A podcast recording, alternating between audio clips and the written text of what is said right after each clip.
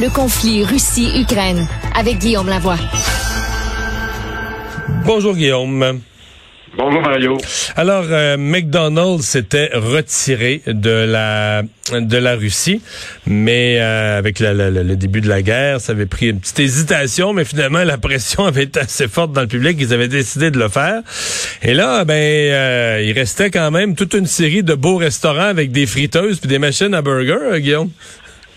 oui, on pourrait dire adieu McDo euh, et bonjour. Euh, on n'a plus de Big Mac, mais il y aura, il y aura des Vlad Burger.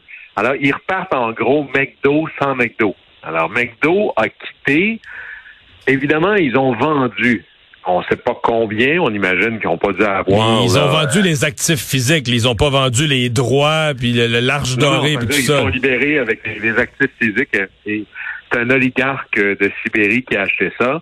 Lui, il dit, ben moi, je repars tout, j'en avais déjà des McDo, là, puis c'est facile, alors je ramasse les actifs à probablement un, bon pourcentage dans chaque dollar, et je vais réouvrir tout ça, les mêmes lieux, les mêmes affaires. Ils ont un nouveau logo qui ressemble beaucoup, d'ailleurs, au logo des hôtels Marriott, comme, voyons, c'est un peu bizarre. Et ça s'appelait avant McDo, mais là, ça va s'appeler euh, et Totka. Traduction, là, c'est bon, puis c'est tout, littéralement. C'est comme, c'est bon, et, c'est tout. Bon. ça va en dire beaucoup sur, euh, effectivement, vous allez voir que c'est pas tout à fait McDo, puis ça va essayer de s'en approcher un peu, mais c'est surtout l'anti-symbole. En 1990, des milliers et des milliers de personnes faisaient la file parce que les Russes voulaient aller au McDo. On ouvrait un McDo, imaginez le symbole. j'ai rejoué, j'ai rejoué les images de cette scène-là à LCN il y a quelques quelques semaines et euh, même ça, avait, ça devait fermer juste à 10 heures le soir, mais il avait été obligé de rester ouvert beaucoup plus tard parce que les gens voulaient des burgers. Il avait convaincu les employés de rester le tard en soirée à continuer pour que tout le monde puisse avoir son, son burger. Imaginez, là, 32 ans plus tard, Là, c'est le même désir ou la même célébration, mais à l'opposé. C'est le désir de faire différent, d'être séparé. De s'isoler. on cherche, on cherche, exactement. C'est le symbole de l'isolement ou de la sortie de la Russie de l'économie mondiale. Et évidemment, au Mais, mais c'est pas, pas un échec pour nous, pour les États-Unis, pour le monde libre, si tu passes l'expression. C'est pas une certaine forme d'échec de dire, ben, y a quelque chose qu'on a échappé Tu sais, les Russes, là, je parle du peuple, ils en voulaient, là, ils étaient... Tu sais, puis McDo, c'est un symbole, c'est pas que c'est bon pour la santé ou c'est la fin du monde, mais c'est un symbole de dire les Russes veulent participer à quelque chose de mondial, veulent... Tu sais, ils veulent jouer dans ça, puis c'est simple. Si on veut plus, tu sais, si, on croit à la paix dans le monde, on veut plus qu'il y ait de guerre, là, ben il faut qu'il y ait des McDo en Russie, là, tu sais. Ben, c'est là où c'est là où notre analyse collective a peut-être mal lu l'effondrement de l'Union soviétique, on a lu ça, nous, comme il renonce au soviétisme, cette créature du démon, pour entrer et embrasser l'économie de marché et la démocratie libérale. Et la lecture maintenant corrigée, c'est effectivement qu'ils se sont débarrassés du soviétisme, cette chose littéralement maléfique, mais ils sont restés russes. Et dans l'histoire, la longue histoire de la Russie, qui est une histoire millénaire, ça n'a jamais été une démocratie libérale. Ça n'a jamais été une économie de marché florissante avec la règle de droit. Ça a toujours été une petite clique qui gouverne de manière très autoritaire et là où quelques-uns possèdent énormément et que la masse soit obligée de suivre dans un cadre très conservateur et très hiérarchique. Ça a toujours été ça, la Russie. Alors, quelque part, de voir Poutine et séparer la Russie du reste du monde. C'est presque l'histoire de la Russie, ça. La Russie, c'est le festival de la paranoïa. Le monde extérieur nous en veut. Nous qui sommes pourtant une société, une civilisation supérieure. Et il faut toujours faire attention au monde extérieur parce que c'est pas des gens comme nous. Puis à la fin, ils, dans, leur, la nuit, ils sont réveillés pour penser à comment ils pourraient nous nuire. Ça, là, ça touche à des choses fondamentales dans le psyché russe. Puis là, ben, réouvrir les McDo en vite et pas si bon que ça, ben, ça reste quand même un message important envoyé aux Russes, surtout dans les villes. Les centres urbains sont un peu plus tournés vers le monde extérieur. Ben là, en ouvrant ça, c'est une, manière pour Poutine de dire, voyez, tout va bien. Puis c'est une manière d'envoyer un message à l'Occident en disant, regardez vos sanctions, ça ne dérange pas beaucoup. J'ai juste enlevé le logo des, des arches jaunes pour un autre logo, puis ça, ça fonctionne encore. Mais c'est un défi de taille. Là. Hein. On réouvre, mais c'est pas si simple que ça. Il Pas, faut pas juste être capable de flipper des burgers sur un grill. Ah non, McDo, là, il y a des universités McDo, c'est quasiment une science, là, leur opération, puis pour livrer un produit toujours, toujours équivalent avec des coûts de production, euh, c'est une opération euh, de haut niveau, McDo. Là. Ah, écoutez, en Russie, ils avaient presque 900 restaurants. Tout ça ensemble, c'était 62 000 employés. Pensez juste à la logistique des ressources humaines, c'est un peu lourd. Et bon, évidemment, ce ne sera pas exactement le même menu parce qu'il y aura pas de, on peut pas reprendre les, les, les mots. Mais il n'y aura pas de Big Mac parce qu'ils n'ont pas la sauce. La sauce n'est pas faite en Russie, elle vient d'ailleurs.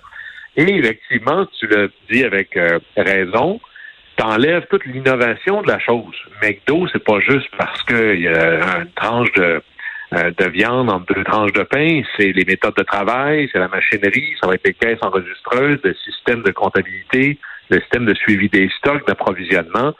Ça, tu rachètes pas ça avec les friteuses. Alors, c'est bien beau, puis la grande question, c'est pendant combien de temps et qui va pouvoir en acheter? Parce que si les Russes font moins de sous qu'avant, ceux qui travaillent pas, alors on a probablement un système où on subventionne la chose pour le symbole. Et ça va ressembler dans le temps que les Soviétiques s'étaient mis à faire les mêmes choses qu'il y avait dans le monde de l'Ouest. Alors, il y avait des voitures, mais c'était plutôt primaire. D'ailleurs, ils reviennent à ça. L'ADA, hein, cette fameuse voiture de construction russe, existait depuis euh, que la Russie était ouverte sur le monde parce que Renault avait repris la production puis l'avait intégrée dans sa chaîne d'approvisionnement. Renault a quitté. Ils font encore des Lada. C'est encore une Lada, mais là, il n'y a plus de coussins gonflables, il n'y a plus de système de anti-pollution et il n'y a plus de frein ABS. C'est encore une voiture. Puis là, ben, c'est pas clair s'il y a un modèle d'affaires là. Fait que la grande question, c'est ça va durer combien? Puis est-ce qu'il n'y a pas un oligarque ici qui dit ben même si je perds, euh, je sais pas moi, 25 millions de dollars par année dans cette aventure-là, ça me permet d'être un héros dans le club des oligarques autour de Poutine. Ça me permet de, de me positionner. Alors, c'est peut-être pas important que ça fasse des profits. C'est un investissement dans une espèce de bêta, bêta, pardon, de pétage de bretelles euh, nationaliste en disant regardez, nous autres, on est capable de faire ça aussi. On va voir comment ça va aller, mais il y a un petit côté de moi qui serait curieux d'aller au vite et pas si bon que ça, puis de voir qu'est-ce que ça goûte vraiment, et comment ça marche cette affaire-là. Parlons de, des combats euh, dans l'est du pays, dans l'est de l'Ukraine. Euh, c'est ça joue dur dans, dans le coin de Severodonetsk, mais là on dit que le, le, centre de la ville, le cœur de la ville a vraiment été pris par les Russes. Et on, on, sentait ça venir un peu depuis deux, trois semaines. La, la, ligne de front bougeait beaucoup. Puis la Russie, elle a un peu mis euh, toutes ses billes dans le Donbass, mais particulièrement dans l'Est, pardon, dans la région de Luhansk. Puis une des villes importantes, c'est Severodonetsk. Et là, la, la, la violence de l'artillerie russe a fini par avoir raison de l'armée ukrainienne dans ces coins-là, qui s'est retirée là un peu pour essayer d'éviter un nouveau siège euh, à la Mariupol, ce qui sera encore possible. Et là, la question, c'est, ouais, mais comment ça se fait que l'Ukraine n'y arrive pas? Parce que on s'entend, l'Ukraine, à chaque fois que vous entendez le président ukrainien, c'est presque une comptine, là. J'ai pas assez d'armes, ça m'en prend plus, ça me prend des armes surtout plus puissantes. Alors, il commence à avoir une certaine impatience du côté ukrainien. Ça arrive pas assez vite. Puis arrêtez de m'envoyer des tirs-poids, j'ai besoin d'armes beaucoup plus puissantes. Puis pendant ce temps-là, ben, la Russie, elle, fait des avancées, puis Severodonetsk, c'est un point stratégique qui va peut-être permettre soit de consolider le Donbass au complet, sinon d'être un, tremplin pour aller encore plus loin et reprendre un assaut vers Kiev, parce que là, ça devient beaucoup plus facile d'approvisionner et de déployer les troupes à partir de ce moment-là. Et peut-être pour essayer de faire comprendre à l'Occident combien la situation de l'Ukraine est critique dans ces coins-là. C'est la première fois que l'Ukraine disait ouvertement, voici nos pertes parce qu'ils tiennent ça assez secret. Ils perdent du côté ukrainien, dans l'Est, entre 100 et 200 soldats ukrainiens sont tués au combat par jour. C'est quand même beaucoup. Et ils disent, notre taux de blessés, c'est à peu près cinq fois ça. Alors, ça, ça décime un bataillon vraiment rapidement, là. Et si on n'a pas d'aide supplémentaire, mais là, peut-être que le Donbass sera essentiellement contrôlé par les Russes d'ici la fin de l'été, début de l'automne. Et la stratégie de la Russie Euh, de l'autre côté, c'est de se dire, à un moment donné, la musique va arrêter, les puissances vont nous obliger à nous asseoir autour d'une table, et là, on va essayer de jouer sur ce qu'on appelle facts on, the ground. On fait un cessez-le-feu à partir du moment où est-ce qu'on est maintenant. Qu'est-ce que la Russie fait pendant ce temps-là? Ben, ils essaient d'avancer toujours un petit peu.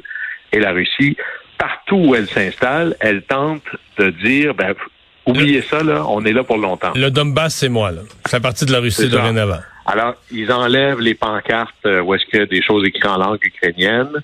Ils imposent dans certaines villes maintenant le rouble comme monnaie. Ils émettent des passeports, mais vraiment, là, c'est, ils en donnent à tout le monde. Et ils travaillent à mettre en place des référendums pour confirmer l'indépendance de la région ou essentiellement l'annexion au territoire russe. Alors, ils sont pas, sont pas dans une expédition de campagne, là. Leur but, c'est de repousser les frontières de la Russie un peu plus loin. Et là, mais le temps joue aussi du côté contre le côté russe parce que tout le matériel russe qui est décimé, lui, commence à être euh, plus difficilement, plus difficile à remplacer. D'ailleurs, on a vu apparaître sur le euh, du côté russe des chars d'assaut que l'OTAN considérait comme obsolètes, dépassés, un peu comme si vous lanciez dans la bataille des vieilles versions de votre armement. Alors tout le monde joue un peu pour l'OTAN en se disant, mais ben, si jamais il y a un accord de paix, où est-ce que je vais être à ce moment-là? Et là, il y a une pression très forte sur les leaders, entre autres de l'Union européenne, en disant, OK, on est-tu vraiment là-dedans? Mais ben, si on l'est, c'est bien beau d'annoncer des armes, mais tant qu'ils ne sont pas dans les mains des Ukrainiens, ça n'existe pas. Et là, ça va être, je pense, le sujet de plusieurs sommets, euh, euh, plusieurs rencontres au sommet dans les leaders de l'Occident dans les jours et semaines à Guillaume, euh, il y a Google, Google Maps, qui a toutes sortes de façons de dessiner les frontières.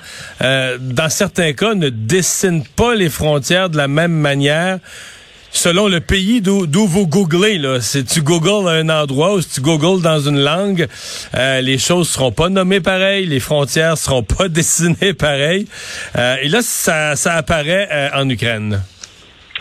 Oui, alors c'est le, un peu la version Google euh, russe qui essentiellement a enlevé la frontière entre la Russie et l'Ukraine. Alors moi j'appelle ça c'est le syndrome de la France de Vichy. C'est on n'est pas trop sûr qu'est-ce que les nouveaux patrons veulent. On va en faire juste un peu plus pour pas être un sujet de conversation. Alors là, la compagnie devait, euh, imaginez que vous faites, vous travaillez, je sais pas moi, c'est l'équivalent russe de Google Maps. Euh, je la mets où la frontière entre la Russie et l'Ukraine? Est-ce que je mets celle d'avant? Est-ce que c'est celle où ils ont lieu les combats? Est-ce que c'est celle des républiques indépendantes où il y a juste le Kremlin qui y croit? Est-ce que c'est le Donbass? Est-ce que c'est l'Ukraine au complet? Alors, ben, eux ont fait ça simplement. C'est-à-dire, ils ont dessiné la frontière entre l'Ukraine et euh, la Russie, qui est l'équivalent de, des différences entre les, entre les régions d'Ukraine. Un peu comme si moi, je dessinais la frontière entre Québec et l'État de New York, mais que c'était le même trait de crayon que ce qui existe entre l'Ontario et le Québec. Alors là, on a vraiment une preuve que tout l'écosystème est extraordinairement nerveux, à savoir tout ce que je fais pourrait devenir prétexte au Kremlin pour débarquer dans mon bureau et, euh, disons, changer mon plan de carrière de manière importante. Alors, on voit à quel point, en Russie, il n'y a pas vraiment de marge de manœuvre pour la discussion, ou même peut-être jaser de quelque chose. Alors, il n'y a personne qui est allé au Kremlin en disant, je dessine ça comment? On essaie d'anticiper ce que voudrait le régime. Merci, Guillaume. À demain. Plaisir. Au revoir.